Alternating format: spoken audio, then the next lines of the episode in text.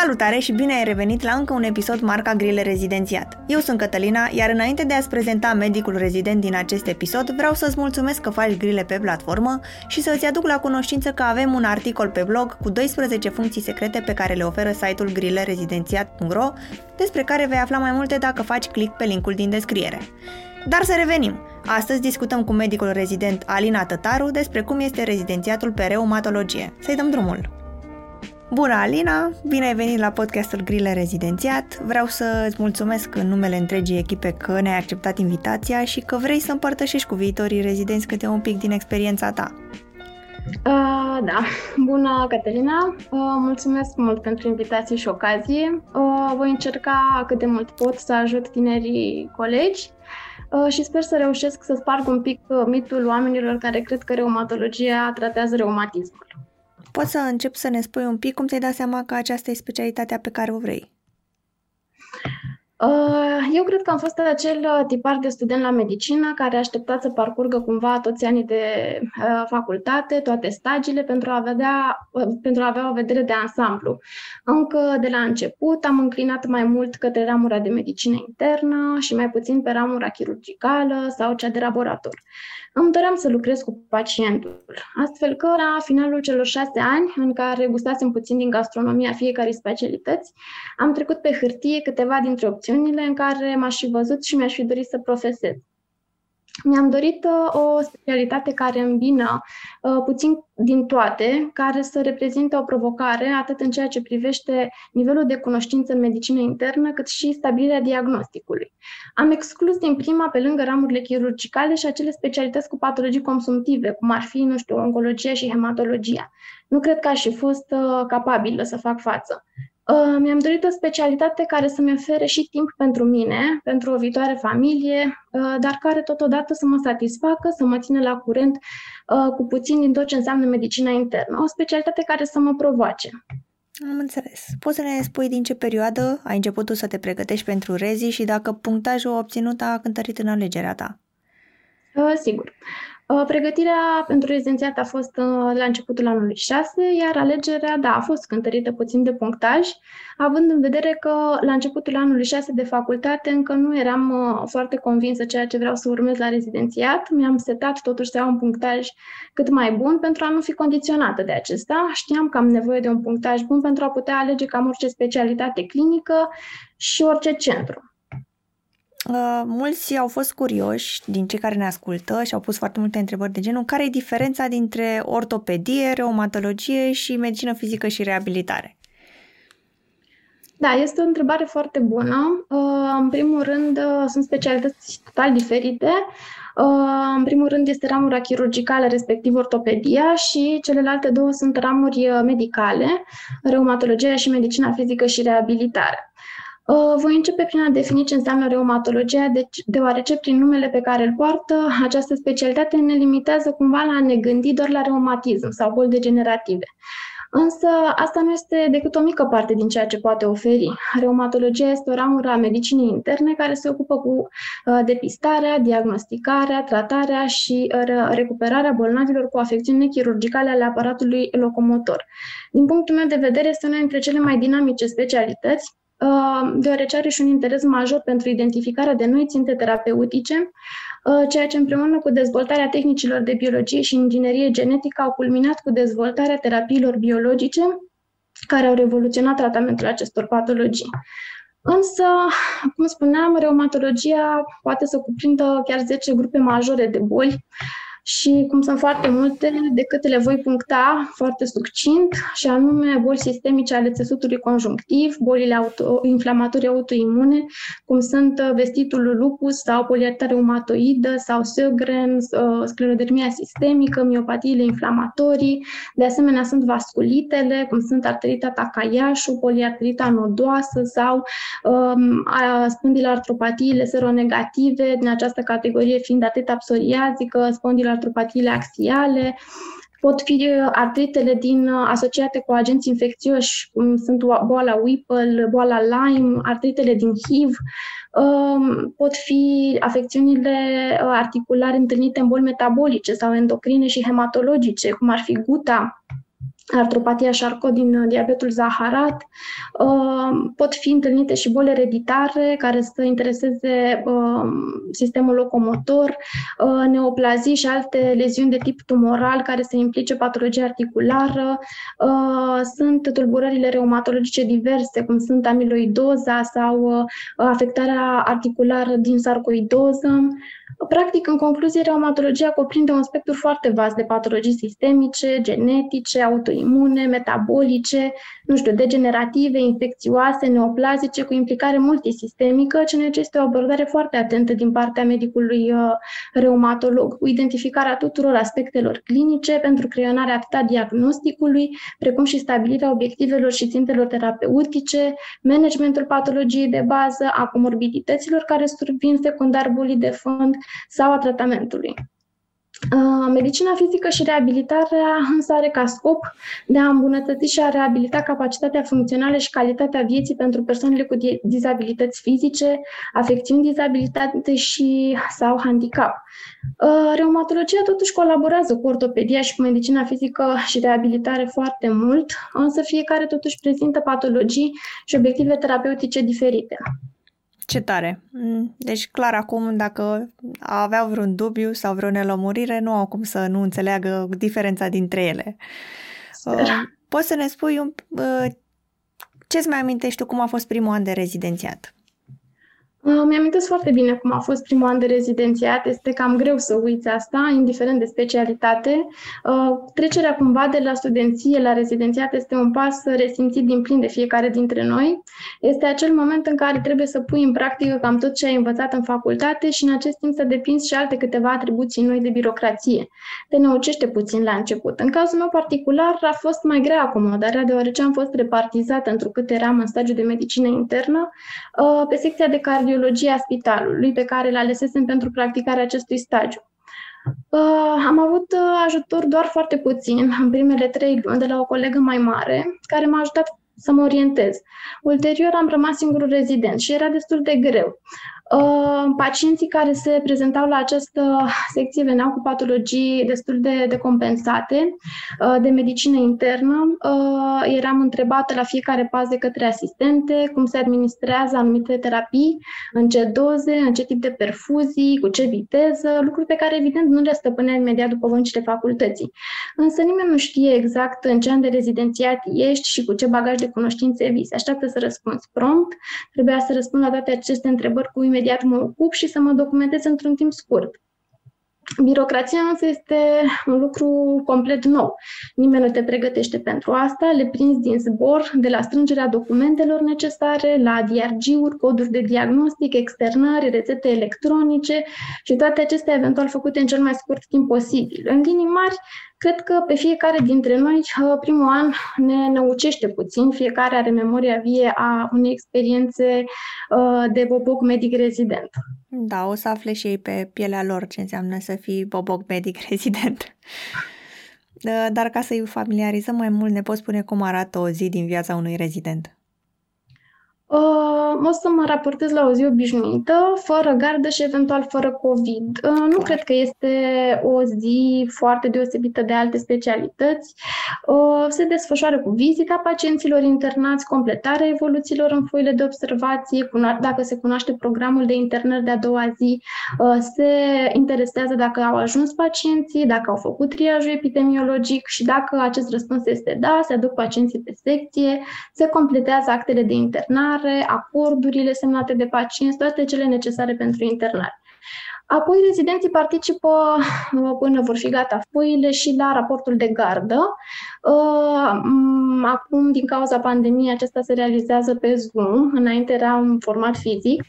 Uh, în anumite zile ale săptămânii, raportul de gardă, la raportul de gardă se organizează diverse prezentări pe, te- pe teme științifice atât de medicină internă cât și de reumatologie realizate de către rezidenți mai pot fi prezentate, nu știu, cazuri speciale, articole științifice.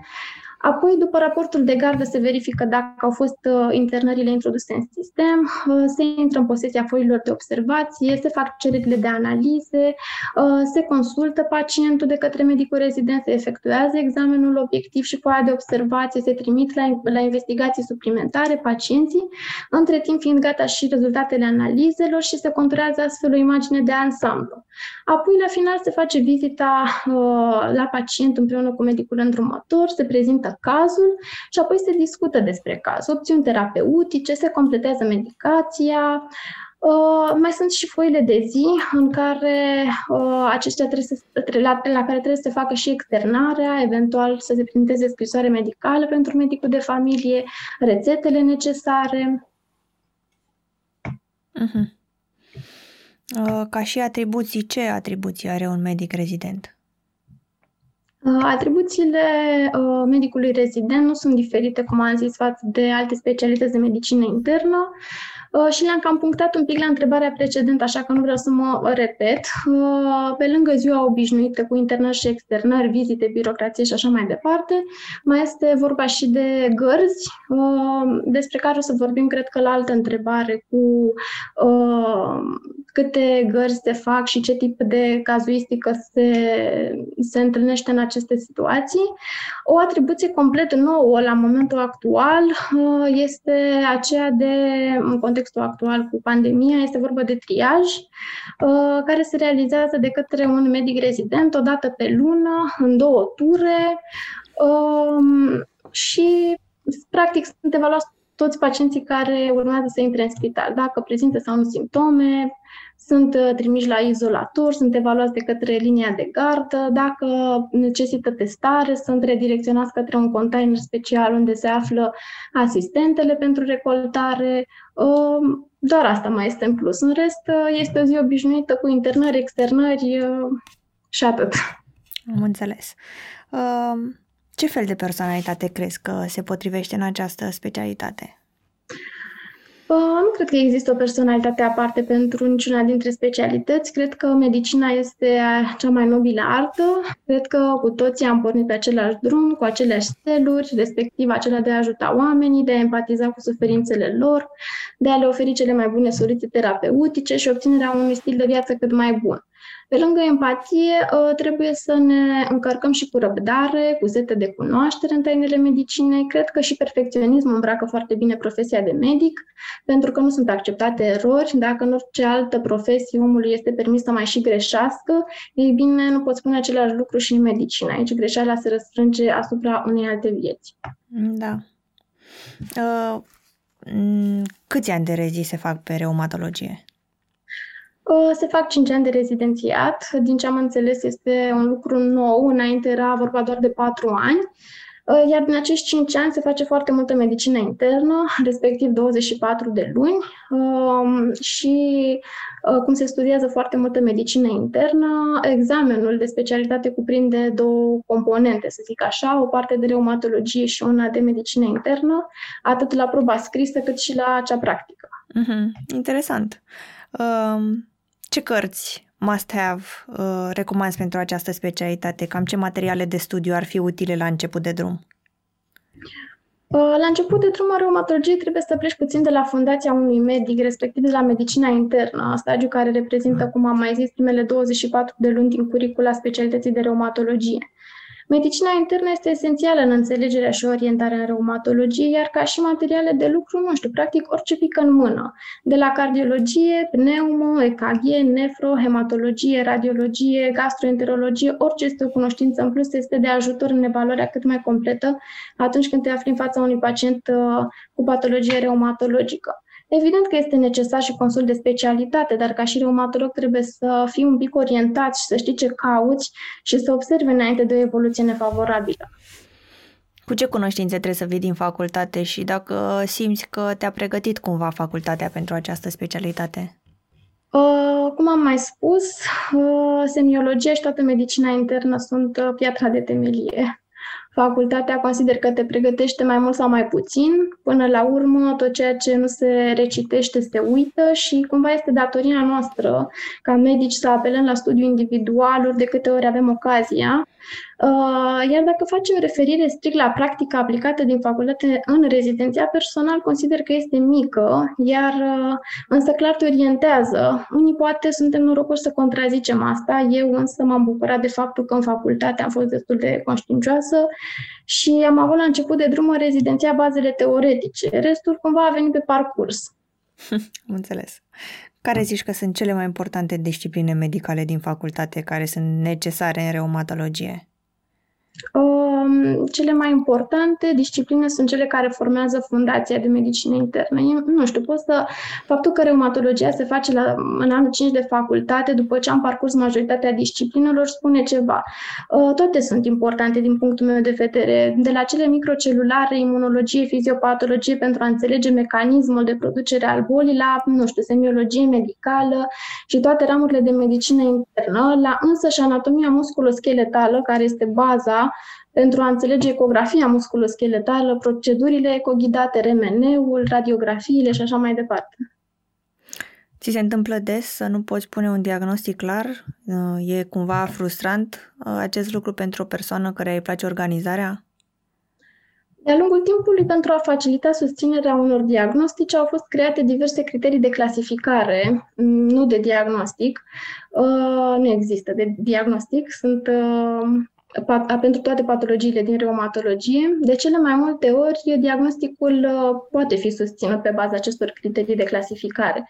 Câteodată însă diagnosticul poate să fie unul de excludere a altor patologii și, din punctul meu de vedere, nu există loc de frustrare, ci mai degrabă este o provocare, o incitare de dorință de a te documenta și de a cerceta cât mai mult.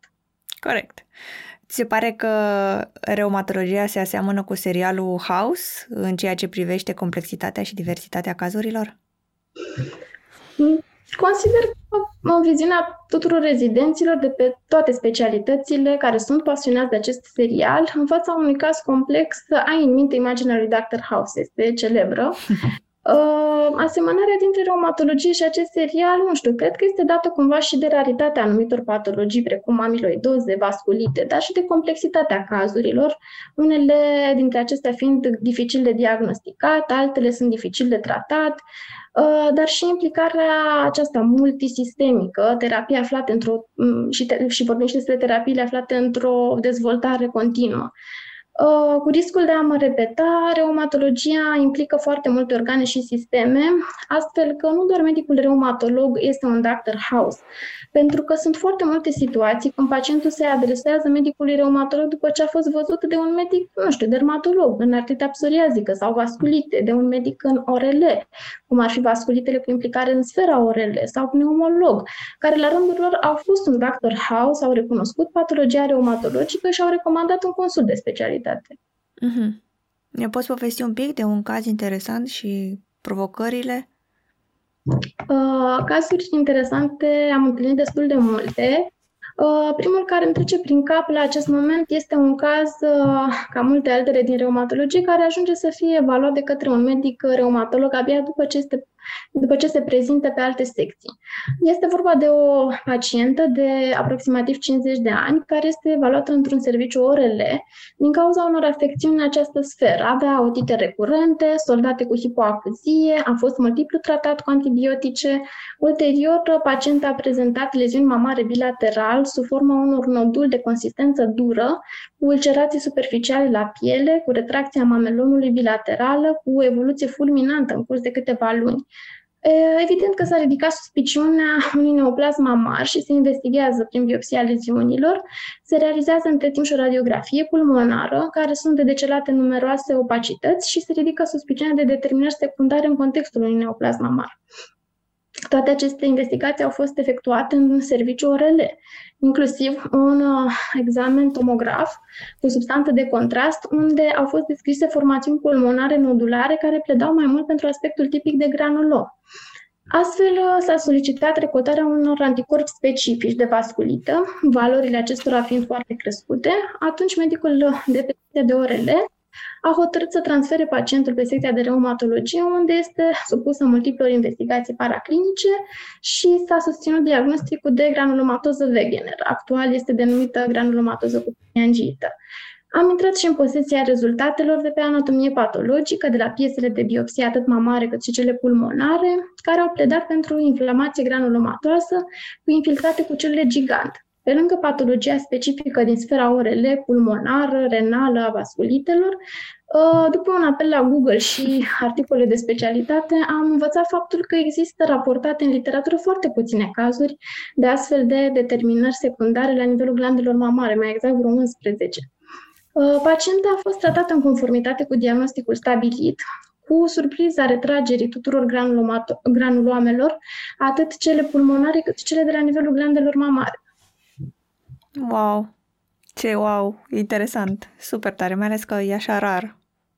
Da, da. M-a, m-a marcat sincer. Um, cu ce specializări medicale conlucrează cel mai frecvent medicul reumatolog pe lângă ortopedie și medicină fizică și reabilitare? Cred că fiind o specialitate cu atât de multă implicare multisistemică, avem nevoie de colaborare cu toți colegii, cu toți, absolut toți, de la, nu știu, cardio, pneumo, absolut toată lumea. Uh-huh. Uh, ne poți spune care e media de vârstă a pacienților la reumatologie? Este foarte versatilă, de aici uh, pleacă și deliciul. Uh, cred că putem vorbi de pacienți uh, foarte tineri care sunt diagnosticați cu artrită juvenilă idiopatică la o vârstă foarte, foarte fragedă. Aceștia vor face ulterior tranziția către medicina adultă, deci vom începe de la vârsta de 18 ani. Iar dacă vorbim de patologii inflamatorii sistemice autoimune, putem vorbi despre decadele 3-5, iar în cele degenerative, în decadele decadele 6-7 și mai sunt de asemenea și alte patologii care sunt independente de vârstă. Uh-huh. Reumatologul deci realizează legături pe termen lung cu pacienții pentru ajustarea dozelor? Uh, medicul reumatolog leagă o relație pe termen lung cu pacienții nu doar pentru ajustarea dozelor, cea mai mare parte a patologiilor uh, fiind cronice, prezentând fluctuații periodice a intensității simptomelor și semnelor de boală, prezintă perioade de acutizare care alternează cu perioade de alchimie, dar care de obicei au o evoluție lent progresivă pe parcursul mai multor ani și necesită urmărire periodică a evoluției bolii de fond, precum și a posibilelor comorbidități care pot apărea fie în contextul bolii, fie ca urmare a terapiilor administrate. Uh, când vorbim de comorbidități, acestea apărute în cazul bolii pot să vizeze orice organ și sistem, de la fibroza pulmonară, nefrită lupică, vorbim de criza renală sclerodermică, episclerite, keratoconjunctivită SICA, uh, patologii în spectru neurologic, toate acestea necesitând investigații riguroase ajustarea sau modificarea terapiilor uh, de fond sau introducerea de terapii asociate comorbidităților. Uh, trebuie atent urmărite și posibilele complicații survenite ca urmare a terapiilor. Și când spun asta, vorbim despre corticoterapie, de exemplu, care poate să ducă la osteoporoză, sindrom Cushing, uh, în cazul metotrexatului sau alte uh, terapii imunosupresoare, vorbim de fibroză pulmonară sau alte efecte adverse comune, hepatonephrotoxicitate, infecții recurente, citopenii, sau, nu știu, activarea de tuberculoză sau dezvoltarea de neoplazii, linfoame. Uh, cum spuneam, odată apărute aceste complicații, se modifică puțin planul terapeutic. Un alt aspect foarte important este faptul că patologiile din reumatologie vizează predominant sexul feminin și acestea au un debut precoce al patologiilor, Uh, va trebui luat în calcul uh, o viitoare sarcină la aceste paciente, astfel că trebuie să fie realizat cu mare atenție un plan terapeutic, atât uh, să vizeze atât perioada pregestațională, perioada sarcinii, dar și postgestațional, deoarece există riscuri multiple, de la avort spontan, la oprirea creșterii intrauterine, la bloc atrioventricular total, congenital, toate acestea trebuie foarte atent monitorizate. Foarte bine punctat, mai ales asta cu sexul feminin și că se poate lua în cal- se trebuie luat în calcul și o sarcină pe viitor. Nu, nu mă gândisem la asta și probabil nici cei care vor reumato, ceea ce e bine A, este că ai un punctat. capitol, uh, este un capitol întreg, nu de aici. Da. Uh, cât de solicitantă ți se pare această specialitate și dacă îți oferă timp să ai și o viață personală? Cred că solicitarea și timpul pentru viața personală vin la pachet direct proporțional cu mai multe aspecte. Cam cât ești de eficient la locul de muncă, eficient, dar și foarte atent perfecționist, numărul de pacienți de internat, de evaluat, de externat, partea asta birocratică, din ziua respectivă, cam cât vrei tu să aprofundezi în timpul tău liber, ce nu ai stăpânit în ziua respectivă, cât vrei să citești pentru pregătirea ta profesională, însă din punctul meu de vedere timp este pentru toate și încep cumva să-l manageriezi e mult mai bine odată cu acomodarea la programul de lucru. Uh-huh. Uh, ce părere ai despre îndrumătorii de rezidențiat? Sunt ca niște mentori pentru, pentru rezidenți?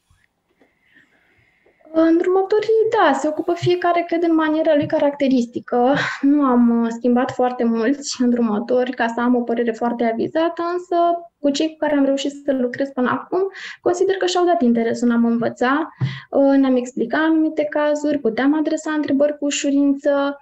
În unul dintre spitalele din București, uh, în care mi-am desfășurat o parte din stagiul de medicină internă, îndrumătorul la finalul unei zile obișnuite, Uh, strângea toate foile de observație pe masă, eram mai mulți colegi, uh, nu era pandemie, uh, fiecare dintre noi eram responsabil de un număr egal de pacienți, ne așezam în jurul mesei și fiecare rezident prezenta cazul lui, restul eram atenți, iar după fiecare prezentare de caz discutam conduite terapeutice sau orice informații medicale care veneau în context cu cazul respectiv.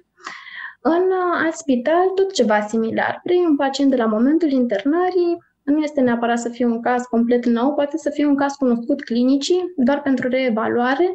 Îl uh, preiei, cum am spus, îl evaluezi, apoi prezinți cazul în timpul unei vizite împreună cu îndrumătorul și ceilalți colegi ai tăi. De asemenea, mai sunt și teme de făcut pentru rezidenți. Uh, nu sunt chiar cele mai plăcute, dar uh, vin cumva în ajutorul nostru pentru că te îndeamnă să înveți un pic mai mult. Uh, acestea sunt atât pe reumatologie cât și pe medicină internă, care sunt prezente la, prezentate la ședința rezidenților, de obicei organizat o dată pe săptămână. Tot în cadrul acestor ședințe de rezidenți sunt prezentate și cazuri clinice mai speciale din clinică, precum și articole științifice. Uh, au mai fost prezentate și cursuri de ecografie musculoscheletale, EKG, radiografii musculoscheletale de către medici îndrumători. Deci, până acum, din tot ce am auzit, mi se pare că îndrumătorii chiar se ocupă ai voștri. E wow, se fac foarte multe lucruri. Mie, sincer, mi-a plăcut și în Craiova reumatologia, chiar mi-a plăcut, adică, nu știu, mi s-a părut destul de serioasă toată ah. situația. Da, și examenul destul de complex cu, și cu parte clinică și cu imagistică și cu tot, sigur știți. Da. cum, cum ți se pare programul de lucru? Programul de lucru este cel obișnuit, de la ora 8 la ora 15. Uh, înainte de pandemie, însă, acest lucru nu prea era respectat, pentru că erau foarte multe internări, atât continue, cât și cele de zi, care sunt cele mai costisitoare de timp, uh, pentru că, în afară de internare și uh, examen obiectiv, analize, explorări paraclinice, aceștia trebuie să fie și externați în aceeași zi, Uh, motiv pentru care cumva trebuia să mergem în tandem și cumva mai mult pe partea pacienților uh, care trebuia să fie externați în aceeași zi și asta îți mănâncă foarte mult timp. Uh, în contextul pandemic actual, capacitatea de muncă însă a fost mult diminuată, cred că pe toate secțiile, din păcate. Acum, cumva, lipsa cazurilor de medicină internă și reumatologie au fost un pic înlocuite și cu evaluările pacienților cu infecții SARS-CoV-2. Din păcate, în spitalul în care îmi desfășură activitatea este și sub COVID. Avem un etaj întreg de pacienți cu astfel de infecții SARS-CoV-2 astfel că pacienților din specialitatea noastră le revine un număr de locuri în limita disponibilă. Când vorbim de o zi cu gardă, garda este evident de 24 de ore, iar atunci când nu ai prezentări la camera de gardă, poți sta pe secție și să ajuți medicul îndrumător. Că tot ai adus vorba de gărzi. Care e frecvența lor și ce urgențe frecvente întâlnești? Dacă ești un rezident de an mai micuț, respectiv în primii doi ani, în mod normal una pe lună. Dacă sunt uh, mai puțini rezidenți în centru la momentul respectiv și nu se acoperă toate zilele de, dintr-o lună, uh, pot să survină chiar două, trei gărzi pe lună. În cazul unui rezident mai mare, respectiv de anul 3-5, se împart zilele unei luni la numărul de rezidenți aflați în stagiu la acel moment. Uh, de obicei revin cam 3-4 gărzi pe lună, dintre care una este neplătită, restul plătite. Uh, repet, asta se întâmplă în cadrul spitalului în care în desfășor eu au uh, practica în momentul ăsta, pentru că nu cred că este chiar similar la toate centrele de pregătire, ca și urgențe în camera de gardă depinde un pic de spital, dacă este spital de urgență sau nu.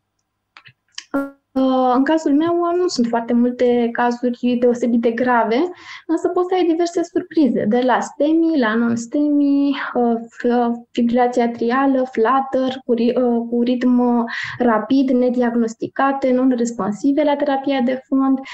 Poate fi vorba și de șocuri anafilactice, criză de azm bronșic, BPOC exacerbat, pneumonii, pielonefrite, nu știu, cazuri care, iar cazurile care nu se pot manageria la spitalul nostru sau la camera de gardă sunt redirecționate, acum ar fi, de exemplu, nu știu, infarctul miocardic sau accidentul vascular cerebral, se redirecționează evident la spitale de profil.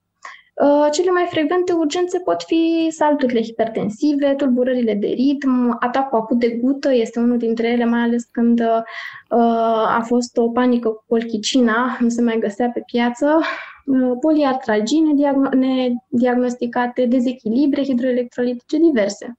Mhm. Ce ne poți spune despre salariu și spor?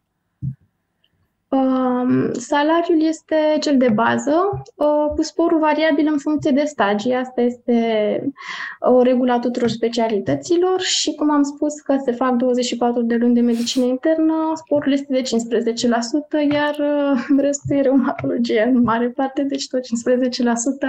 Practic, salariul nu prea suferă multe variații. Bun. Uh, cum te-ai adaptat tu programului și în cât timp?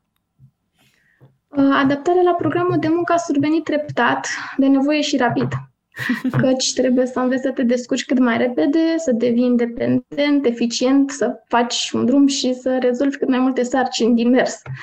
Uh, trebuie să fii organizat, să știi care este planul zilei înainte de a începe, să începi cu vizita, internări, externări, uh, să faci un examen obiectiv al pacientului pe organe și sisteme cât mai complet și cât mai scurt, în cât mai scurt timp.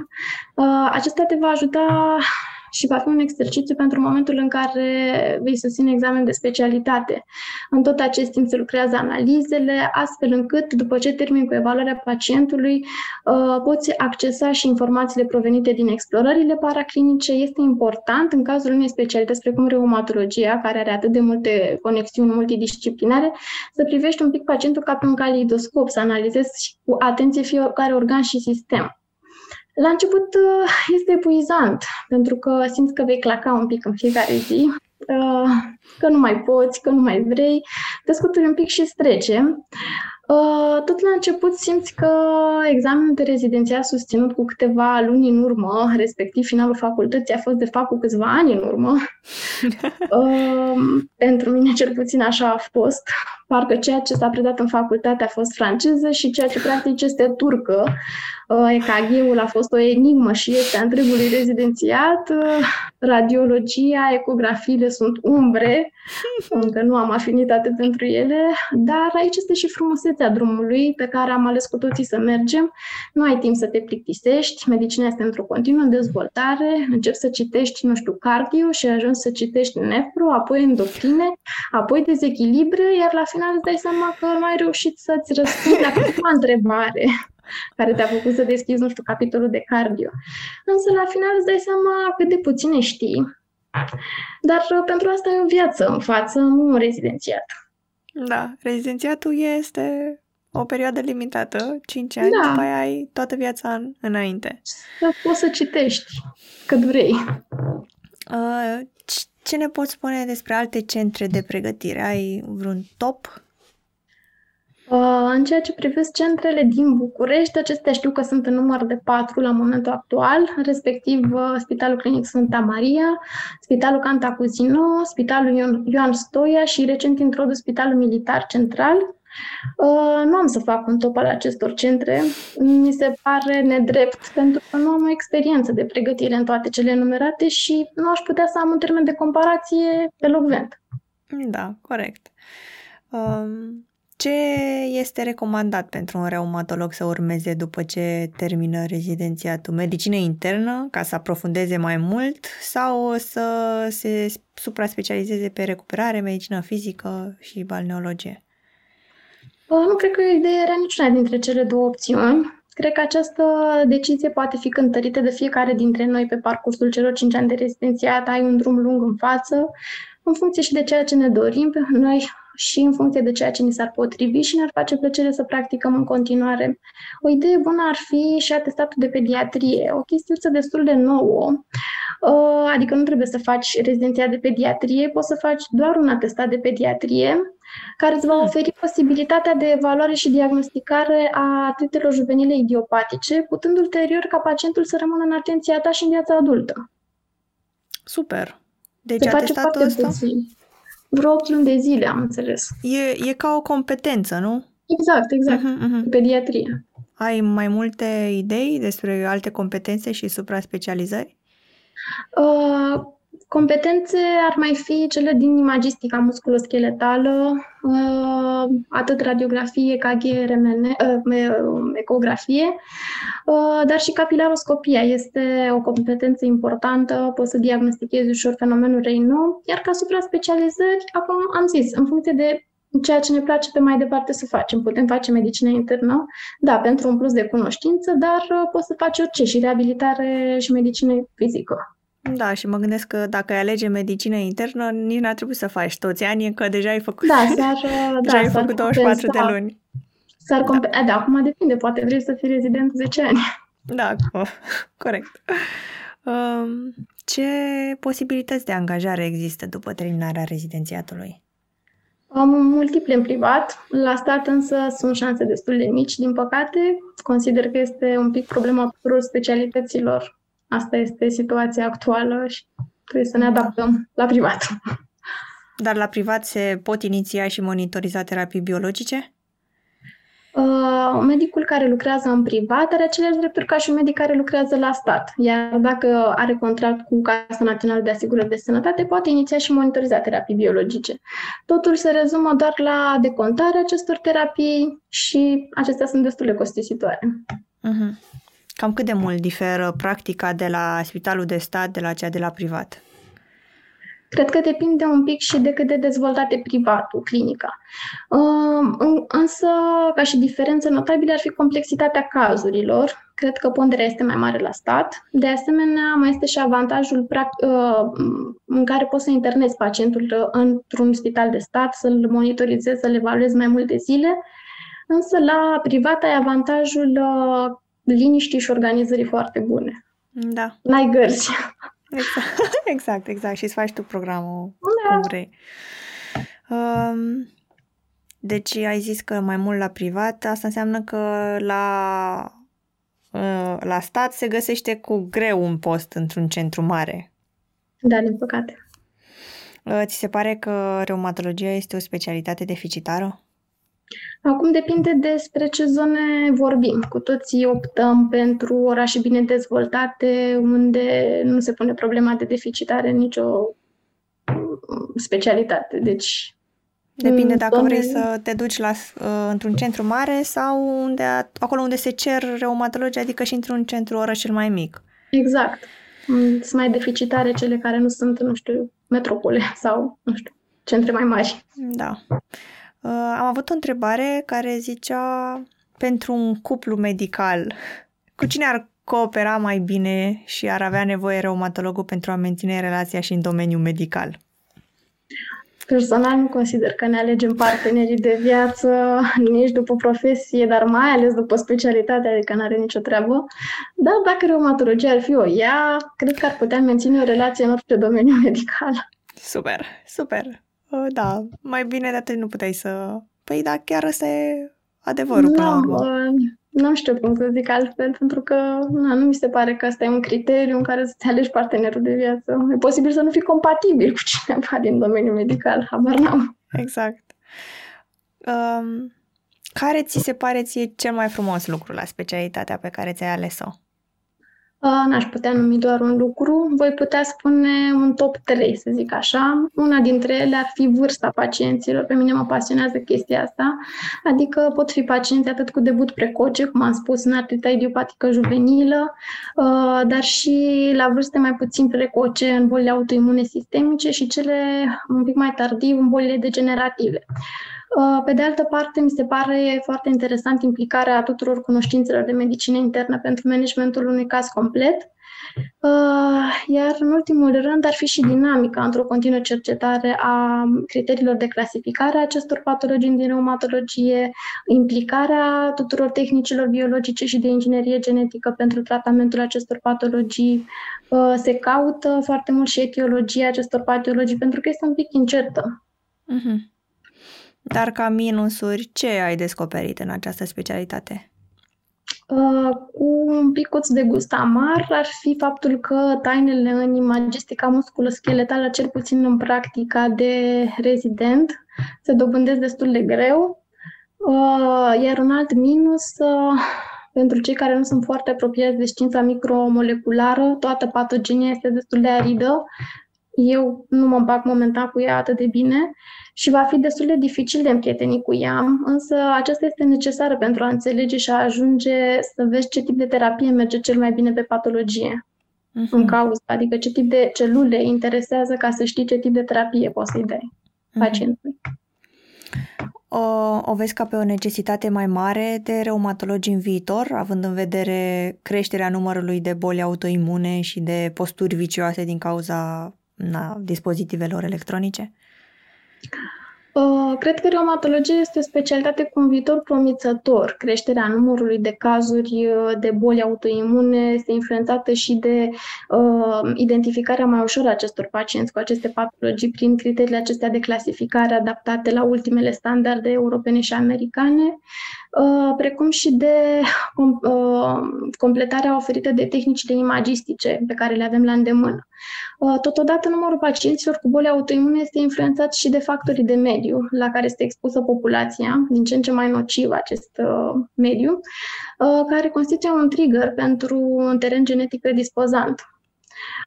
Viitorul în reumatologie este promițător și prin interesul major acordat în identificarea de noi ținte terapeutice, Uh, pe de altă parte, artrozele sau acele boli degenerative este un alt domeniu de interes cu o cazuistică în creștere, uh, pentru că apar sub influența mai multor factori de risc, atât cei locali uh, care determină un stres mecanic repetat la nivelul unor articulații, anomaliile de statică, de postură, sportul incorrect efectuat, diverse traumatisme, dar și cei sistemici, precum vârsta, constatându-se cumva o creștere a incidenței odată cu înaintarea în vârstă, fiind predominant la, vârstă, la sexul feminin.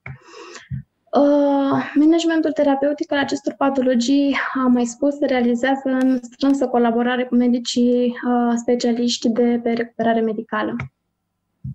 Deci nu există timp mai potrivit să fii reumatolog decât cel prezent. Uh, da. Probabil nu e singura arie, mai ales în prezent. Da. Da. Uh, noi am mai avea o singură întrebare pentru tine și anume ce sfaturi ai avea tu pentru viitorii medici rezidenți? Unul dintre sfaturi ar fi să-și dea timp să se cunoască. Uh, cumva acum înainte de examenul de rezidențiat, pentru că e important să-și dea seama ce își doresc uh, de la viață, să nu se lasă influențați de părerile venite din partea colegilor, deoarece nu ceea ce se potrivește unui coleg ți se poate potrivi și ție ca și specialitate. Trebuie să se gândească că este o alegere pe care o vor practica toată viața și este important să o facă cu plăcere. Odată ajuns la o decizie, este important să lupte pentru ea, pentru această specialitate visată, iar atunci când simt că nu mai pot, sigur mai pot puțin. Uh, al doilea sfat ar fi să se bucure de perioada de rezidențiat. Eu consider că este cea mai frumoasă, uh, chiar dacă la începutul lor de drum e posibil să nu fiu credibilă, însă este tranziția noastră la viața adultă, în care avem un venit bun și totuși nu o responsabilitate uriașă. Uh, mereu avem în spate un medic îndrumător, un coleg mai mare. Iar al treilea sfat ar fi să eficientizeze timpul, ori de câte ori este posibil, uh, să investească în pregătirea lor profesională, să citească ceva, orice. Acum este momentul cel mai prielnic. Mai târziu este posibil să avem un orar mult mai încărcat. Ce tare! Păi, uh, fiindcă am ajuns la final, vreau să-ți mulțumesc că ai participat la seria de episoade și că ți-ai luat puțin din timp să aduci uh, valoare comunității grile rezidențiat, mai ales într-o perioadă atât de încărcată în țara noastră. Și să zic că de mult n-am mai avut un episod cu atât de multe informații și atât de complex Uh, și se vede că ai făcut tot posibilul să aduci uh, la lumină și ce e bun și ce e rău și ce îți place ție și fix de asta au nevoie cei care urmează să dea examenul de rezidenția și pentru asta mulțumim și îți urăm foarte mult succes în uh, cariera pe care ți-ai ales-o. Mulțumesc și eu și am pus uh, suflet și un pic de tușă personală pentru că mi-am dorit să ajut uh, colegii care urmează să dea și examen de rezidențiat, care poate nu și-au ales încă o specialitatea visurilor sau nu știu pe care să o aleagă, pentru că și eu am fost în impas. Uh, și să realizeze cumva că necesită foarte multă muncă în această specialitate, nu este, nu este ușoară din punctul meu de vedere, că sunt foarte multe specialități grele, dar uh, presupune foarte multă, foarte multă muncă. Cam, na, asta este situația. Iar acum cu pandemia, uh, din păcate ei sunt și foarte încercați, pentru că nu au făcut toate aceste stagii și nu au avut ocazia să vadă cazuistică în spitale uh, și a cuprins, sunt sigură, și stagiul de reumatologie Sper să le fi fost de folos uh, răspunsurile mele și să ia decizia cea mai bună pentru ei. Cu siguranță, cu siguranță o să aprecieze. Îți mulțumim încă o dată și îți urăm o seară plăcută. Mulțumesc la fel, pa!